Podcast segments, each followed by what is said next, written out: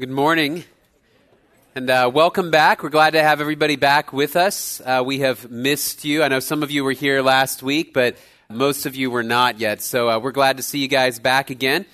I do want to remind you as well, uh, or let you know for the first time if you're new, uh, if you are a person that maybe isn't as much of a morning person or you have trouble getting here at 11 o'clock and parking and everything, I did want to just let you know we also have our 6 p.m college service, which is exactly like this one, same message, same music, but just a little bit more laid back, and it is in the evening, obviously. So we'd love to have you check that out as well. If you ever come into town later in the afternoon as well and can't make it in the morning, we'd love to have you look into that.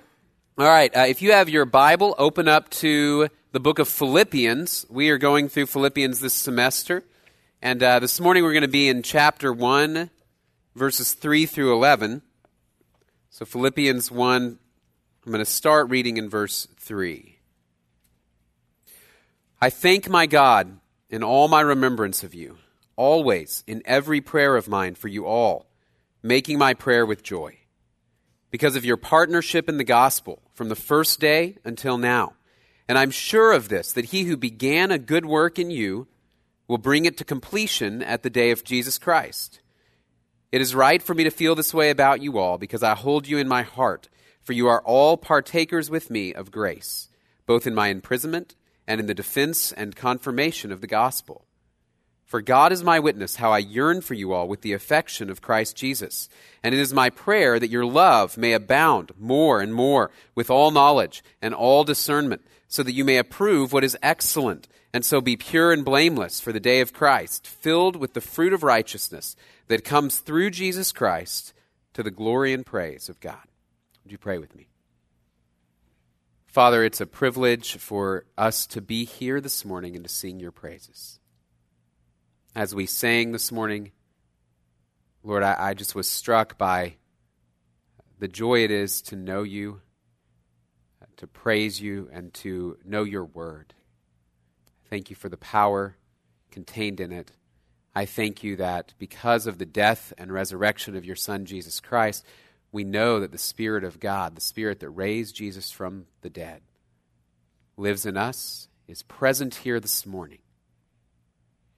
And so, God, we pray that we would listen to your voice through your Spirit as we study and as we hear from your word. I pray, remove all of our distractions, remove our doubts and our rebellion. Lord, move in our minds that we might understand what you have to say. Father, move in our hearts that we would believe and then empower our hands and our feet to do your will. We love you and we pray all of this in the precious name of Jesus. Amen. I had a friend in college. His name was Richard. And uh, Richard was a big guy, uh, well over six feet, six one, six two. I know some of you are that tall, but it wasn't just that he was tall. Uh, he was also big, built like a linebacker, uh, not like big soft, but uh, big and solid. And uh, we used to enjoy hanging out with this guy, and, and people would try to wrestle him down and it was rare that you could actually get him down on the ground, but it was a huge victory when you did uh, because he couldn't really get up very easily uh, because he was so big. Um, great guy. He moved up to Dallas after we graduated, uh, got involved with his church up there, and got involved in the singles group. And one day he was talking to another person in the singles group, a young lady, and she was she was only maybe about five foot one, five foot two, uh, much smaller than him and she was telling him how she had been taking a self defense class in her spare time and uh, learning how to defend herself should she be attacked in a parking garage or something along those lines. And Richard said, You know, that's nice and all, Kristen, but uh, if somebody my size comes up to you uh, to attack you in a parking garage, I don't care how many moves you know, uh, I will be able to overpower you. And she said, Want to bet? And he said, all right. And she goes, okay, I'm going to stand here. She goes, you come up at me from behind. And she said, you try any way you can to restrain me. She said, don't, don't be afraid. You can attack me if you want, just as if you were a mugger in a parking garage. So Richard goes, all right, this will be fun. So, uh, he backs up and he comes at her and he tries to grab her around the neck. And, uh, she grabs his arm and flips him over her head and lands him flat on his back. a, a humbling moment for Richard. Uh, another friend of ours, a guy named Frank, saw this whole thing go down, and he thought, "That's awesome. I'm going to ask her out." And so. Uh, he did, actually. After that, asked her out, ended up marrying her, and he was impressed. impressed by the fact that uh, although she was small, she was powerful, right? Sometimes power comes in small packages. Uh, sometimes the things that we think are going to be big and important and significant aren't, and sometimes the things we think are going to be small and insignificant are actually very powerful. And uh, as we look at the New Testament and as we look at the coming of Jesus Christ, we see that the gospel is actually one of those things that, from a worldly standpoint, it seems small. Really, it's the story of a first century Jewish carpenter who dies as a criminal on a cross. What could be more difficult to believe that that's going to be something huge and important and powerful? And yet it is. And the reason is because, as we know, that man on that cross didn't stay there. He didn't stay in the grave. He rose again. He defeated death. And so, although the gospel in worldly terms seems like a small, insignificant thing, it is the most powerful message on the face of the earth. It's transformed lives, it's transformed cultures and the course of history because it includes the message that God is active in the world and God has overcome death and sin. And he invites us now to know him and to be a part of what he's doing in the world.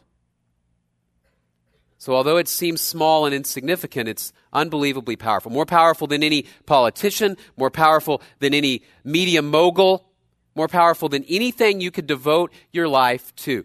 And as we've looked last week and then now this week at the book of Philippians, the thing that we see is that Paul wrote this letter for a couple of reasons. One was simply to thank this group of people for their partnership in the gospel, that they had recognized the importance and significance of it, and they gave him money to continue his ministry. But he also writes it to encourage and challenge these men and women that he loves to stand firm in the truth of the gospel and not to deviate from it, despite the fact that there were external pressures and internal pressures. There were people coming in from outside the Philippian church preaching false gospels that you could earn your way to heaven through works of the law.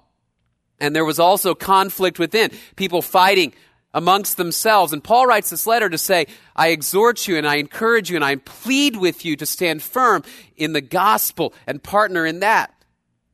And what we see in this short passage that we're looking at this morning is that Paul writes this, he begins this letter by expressing to them how much he loves them because they have partnered with him in the most significant task in the whole world to make disciples of Jesus Christ.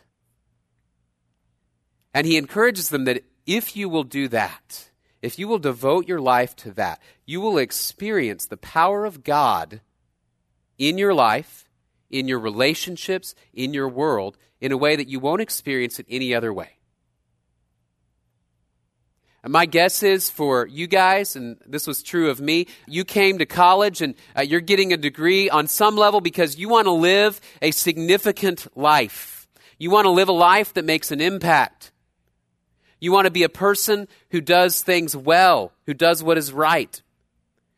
You're probably here also because you want to learn and you want to be wise and you have dreams for your future and what you will do with your future and how you will spend it. And as we look at the Word of God, the thing that we see is no matter what your career is, no matter what your degree is, the most valuable thing that you can pour your life into is knowing Jesus Christ and investing in the gospel with your time, with your money, with your emotions and your energy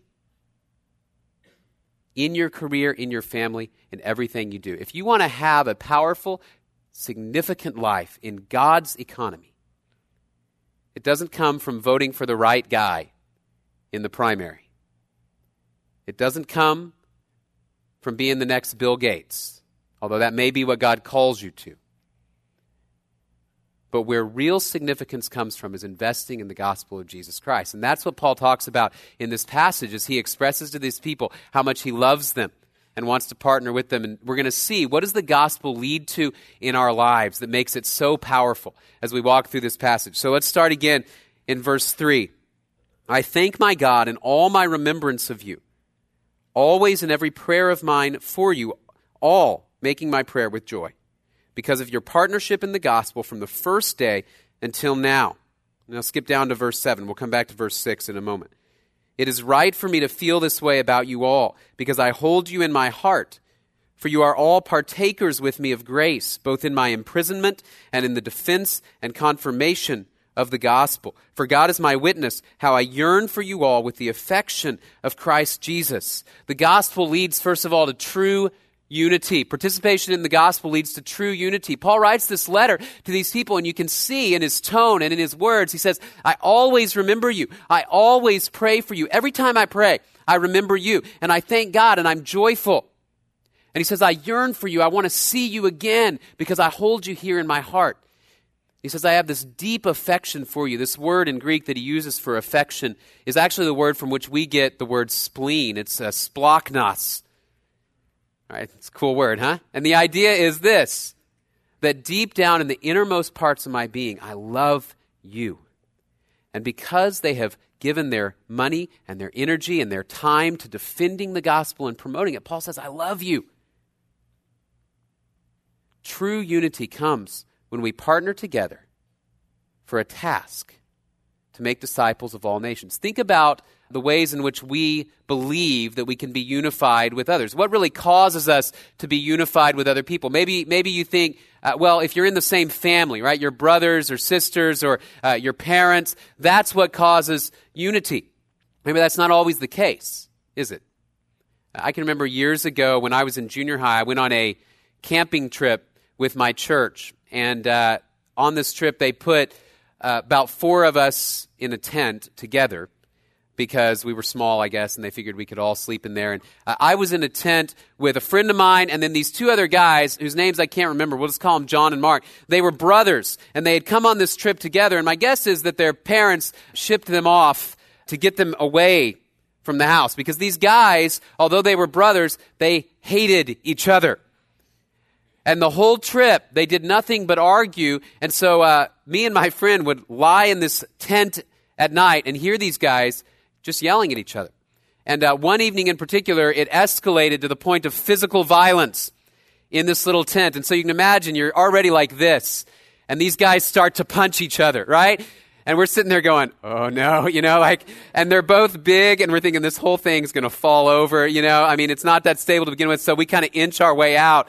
And sure enough, they just begin to punch and roll and fight, and this whole tent's kind of rolling around. All right, this was their fun camping trip brothers.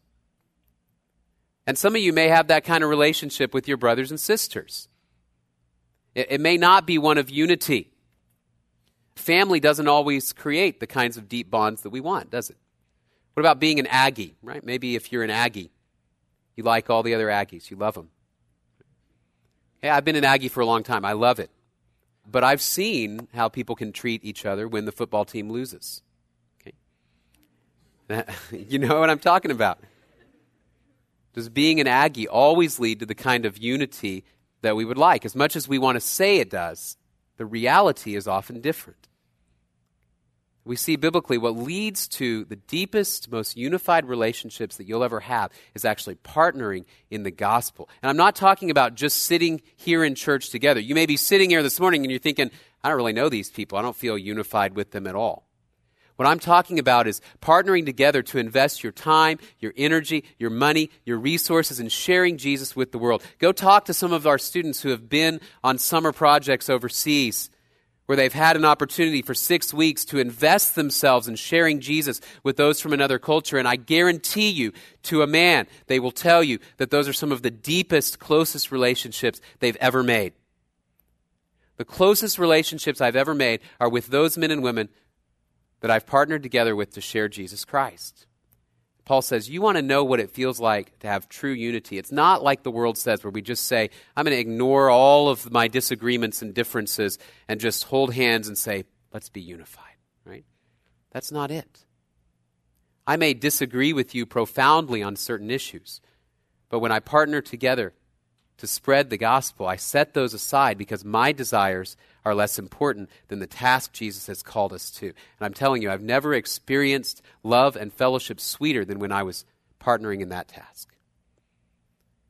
And Paul has this deep affection for these people because of what they've done with him for the sake of the gospel, to proclaim that Jesus died and rose again, to provide life. So the gospel leads to true unity. All right, let's look back now at verse 6. In the middle of all this, Paul says, I'm sure of this, that he who began a good work in you will bring it to completion at the day of Jesus Christ. All right, famous verse. And what Paul is saying is this that the gospel not only leads to unity, it also leads to true impact. True impact. All right, many times this verse is quoted to say, uh, you know, you're in process. God's going to make you better and he's working on your life. And that may be part of what this verse is saying. But really, what Paul is saying in this context is this You, Philippian believers, have partnered with me to spread the gospel. And that is evidence that God is at work in your life and he's going to continue to work both in you and through you to spread the name of Jesus Christ all around the world until the day he comes back the work he started in your life will bear an impact that lasts long after you die because God always finishes what he starts. I don't always finish what I start. I don't know if you do. There are times that I begin a project and I'm incapable of finishing. There are times that I simply leave the project behind. At my house, uh, in the past, I've started plumbing projects replace faucets or replace a valve. And I have well intentions, good intentions to finish, but I don't because I can't, because I hit a snag. I remember several years ago, I decided to change a valve on our hot water heater, uh, gas powered hot water heater. And uh, pulled off the old valve, put the new one on, and uh, turned the thing back on, and it was heating the water, but there was a distinct aroma of natural gas in my house. And at first I sat there, I thought, probably just a little leak, right? Turned it off, turned it back on again, natural gas, and finally decided I better call somebody before somebody decides to light a candle in the house or something like that. And so uh, got on the phone, called a plumber, explained it to him. I'm sorry, I can't finish it. You're going to have to fix my mess. Uh, so what I needed was a partner, right? Meaning somebody to do my job for me. Uh, he came in he fixed it. And then uh, one of the most surreal experiences in my adult life was standing on my driveway while the plumber lectured me. And he walked up to me and uh, he, he said, uh, You know, I don't mind homeowners doing some work around the house. But when it comes to gas appliances, you'd better call a professional. And I sat there and I thought, I am. I'm being chastised by the plumber, right? just paid you to do this job. And I wanted to go, you know, it's, it's kind of the same way with the Bible, right? I don't mind you reading it, uh, but uh, if there's a really tough passage, you call me, all right? Here's my card, okay? But I didn't because I don't think that would have been as impressive as I thought in my head, you know? Okay, what's my point? I was incapable of finishing the job. I could not do it. I needed somebody to do it for me. And Paul says, what God began in your life, God will finish. And the reason is because if you are going to have an impact in this world, it's going to be through the power of God that resides in you and in your church as you partner in the gospel. And the great thing is, when you and I invest our lives in the gospel of Jesus Christ, the Spirit of God gets on board with us. And that's why Romans 8 tells us that the very Spirit of Him who raised Jesus from the dead now will give life to your mortal body as you follow Him. If you want to know what it's like to make a difference in the world, then you invest in the gospel. And God will work through you to start something that will last into eternity. Almost everything else that you invest in in this world, it's going to die when you go into the ground. The only thing that will last forever is the work that you do for God's people and God's world on behalf of the gospel. That's what's going to last. So the gospel leads to true impact. All right, thirdly, look at verses 9 and 10. It says, It is my prayer that your love may abound more and more with knowledge and all discernment, so that you may approve what is excellent all right, we'll pause there for a second. The gospel leads true unity, true impact. Thirdly, true wisdom. True wisdom. Paul prays for them and he says, Here's what I want that God will produce in your life an intimate love for Him. And out of that love will spring a deep knowledge. This word in Greek, it's epigenosis. It doesn't just mean, Yeah, I know about God, I've heard about Him. What it means is I know Him on a personal level. And I understand the things that He wants from my life. And so it leads when we love the gospel and we love partnering with the gospel, that love for God abounds and we get to know Him better and better and we know what He wants from us. And it leads also, he says, to discernment so that you may approve what is excellent. In other words, I understand the things that are good, the things that are bad, the things that God wants from my life and doesn't. Do you have a hard time sometimes making decisions? Do you have a hard time discerning uh, what should I do with the skills and the gifts that God has given me? What should my major be? How should I spend my time? What should I do after I graduate? All of us have a hard time making those decisions. And the reality is, you're not going to open the Bible and find a verse that tells you. Right, but what I love about this is it says, as you get to know God deeper and deeper, you'll understand more and more who you are because you were created by Him. And you'll understand more and more what He wants from your life. And you'll understand how to approve those things that are excellent and ways you used to spend your time, you won't want to spend your time that way anymore. Things you used to invest in will seem less significant to you. The more we get to know somebody and love them, the more we understand what they want. I'll never forget five or six years ago, my parents had been married for probably 35 years, and my wife and I and our kids went to visit them at Christmas, and my mom asked all of us, What would you like for Christmas dinner? Do you want ham or do you want turkey? And uh, we all kind of voted, and I think the consensus that year came up turkey. And she said, Oh, okay, I'll make a turkey. And my dad, out of the blue, goes, That's great because I really have never liked ham. And my mom looks over at him and she goes, We've been eating ham for Christmas for 35 years. You don't like ham? N- no. And you never mentioned this before? Right? And of course, we're sitting there in the middle of this going, awkward, right? Kind of a weird, weird moment. And what we realized was even after 35 years, they're still learning new things about each other. But what happened? Well, uh, she learned to make ham less often, right? Because she loves him. She wants to do those things that make him happy. It's the same in our relationship with God. And your relationship with God dramatically affects what you do toward other people, how you speak to them, how you treat them, how you spend your time, how you treat yourself. And my guess is that there are some of you in here right now that you just feel kind of constantly confused about what you ought to do and how you ought to act. And the reason may be because you are not regularly coming into contact with the Word of God. You are not regularly spending time with Him in prayer and taking advantage of the power of the Spirit that lives within you if you know Him. And it may be that the things you're trying to invest your life in aren't those things that God is moving and directing and blessing. And so you're confused. And you feel out of out of focus. And the reality is the more I love God and the things of God and I begin to give my time, for example, to the things of the word of God, the things of the gospel. I'm willing to give my time to read, to pray, to spend a few weeks overseas, to share the gospel and have a conversation with someone who doesn't know him. I'm willing to invest my time in that, or I'm willing to invest my money, even though I think I don't have any money. I'm willing to use what little I may have to invest in the gospel. And the more that I do those things, the more I see God allowing me to approve the things that are excellent more and more and more, and I begin to understand His will. So you really want to have wisdom. Again, it's not found uh, by watching Dr. Phil. That may be a shock to you. Right? It's not found by listening to Bill Gates or Warren Buffett, although they may have some degree of wisdom to offer. True wisdom is found in listening to God in His Word and prioritizing the things that He wants us to prioritize. Then, fourthly, the gospel leads to true righteousness. Look at the second part of verse 10 and going into verse 11.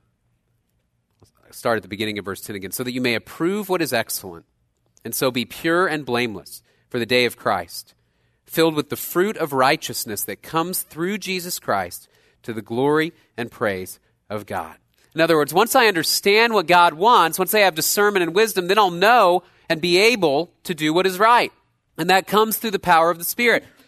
Doing what is right is tough right? If you just, we talked about this last week, you just sit and you think about avoiding what is wrong. I don't want to uh, look at those images. I don't want to talk to my roommate that way. I don't want to be selfish. Stop, stop, stop, stop doing that, right? It's almost impossible to muster up the ability to do that. Uh, I have a son right now. He just turned two years old last week, and I came out of my room this morning as I was getting dressed because I heard some screaming and hollering, as happens quite a bit uh, in my home. And I came out, and as I walked out into the room, I saw my four year old daughter was holding on to the shoulders of her brand new American Girl doll. Now, some of you girls know what those are, right? She just got it. And my son was holding on to one of her legs. And they were having a tug of war over Ruthie the dolly, right? And my daughter is just screaming because although she is older, uh, my son is already stronger. And so uh, they're pulling back and forth, and she's just going, ah! you know, and he's like, you know, and he's loving it and pulling on this thing. And I said, you know, stop. And my wife came in and she goes, I just told him to stop that. Five minutes later, I go out, I'm making breakfast for them. I put part of the breakfast on the table he runs in, he climbs up on his chair, and he starts to eat. And I said, No, son, the, the meal isn't ready yet. Everybody's not here. We haven't prayed. You cannot eat. And he looks at me and he sets his spoon down. I walk back into the other room, and then the girls come in and go, Samuel's eating again. All right, I walk in, he's, he's eating again. All right. Now, what's the problem? Is he evil? No. All right. What's the problem? He lacks self control. Uh, and actually, I, read, I really read an article about this because I'm trying to figure out what is going on. You know, so I read an article. Apparently, toddlers, there's a part of their brain, the prefrontal cortex, that controls impulse control, right? Allows you to exercise some self control. Uh, theirs is very poorly developed. And so, if you put a cookie in front of a toddler, they, they will eat it. They can't not, all right? Now, you laugh at that. But the reality is that many of us are about the same, right? Your problem might be different, and you may have a little bit of a semblance of self control. And it, uh, for you, it may be cookies. For you, it may be sex. For you, it may be alcohol and drugs. For you, it may be your temper and your need to get even. It may be your greed. And whatever it is, there's that thing that you say, I just can't seem to get it under control. I can't control myself. And sometimes it seems like the harder you try, the worse it gets. And what Paul says is this that his prayer for them is that as they know God deeper and they invest their lives in the things of the gospel, they'll understand what is true, and then the Spirit will empower them to do what is right. You see, the secret to doing what is right and true righteousness is not steeling your will and trying harder and harder. The secret is falling into Jesus and seeking to know Him and His Word and His Spirit and relying on His power.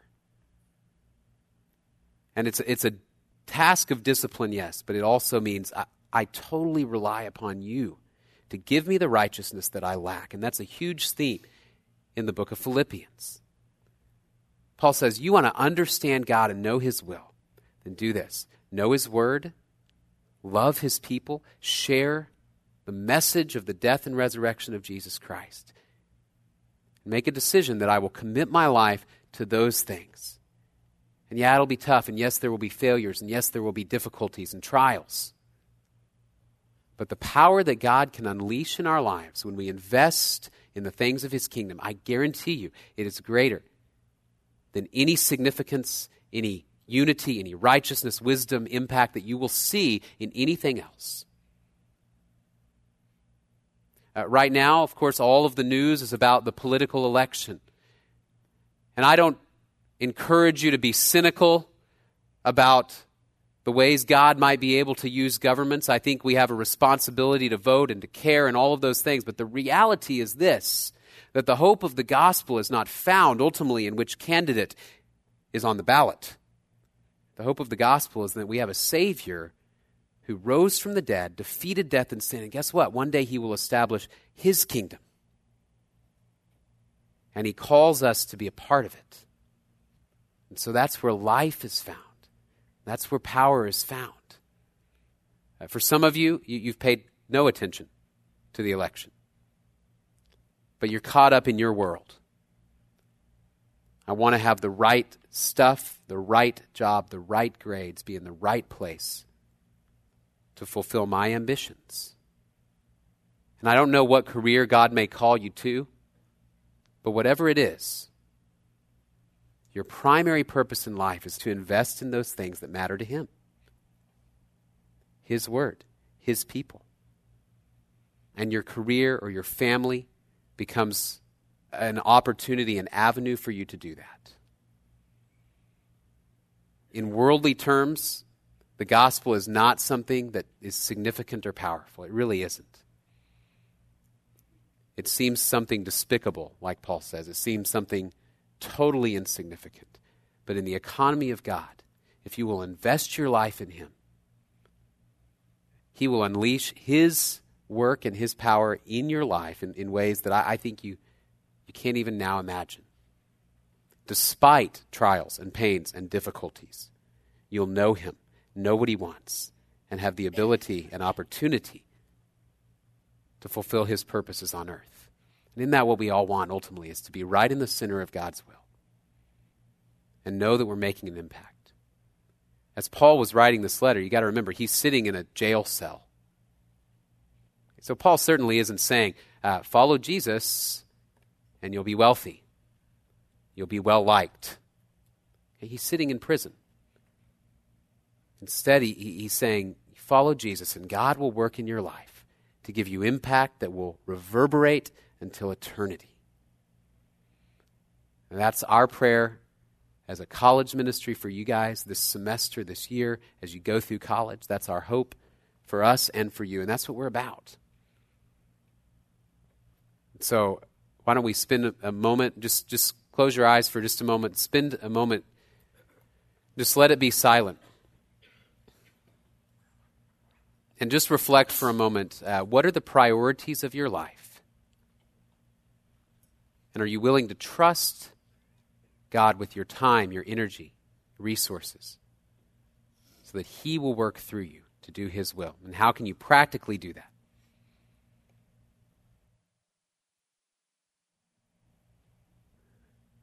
God, there are so many things that we want our lives to be. We look at this list on the board unity and impact and wisdom and righteousness. We want to possess those things. We want to live those things. And yet, uh, we fail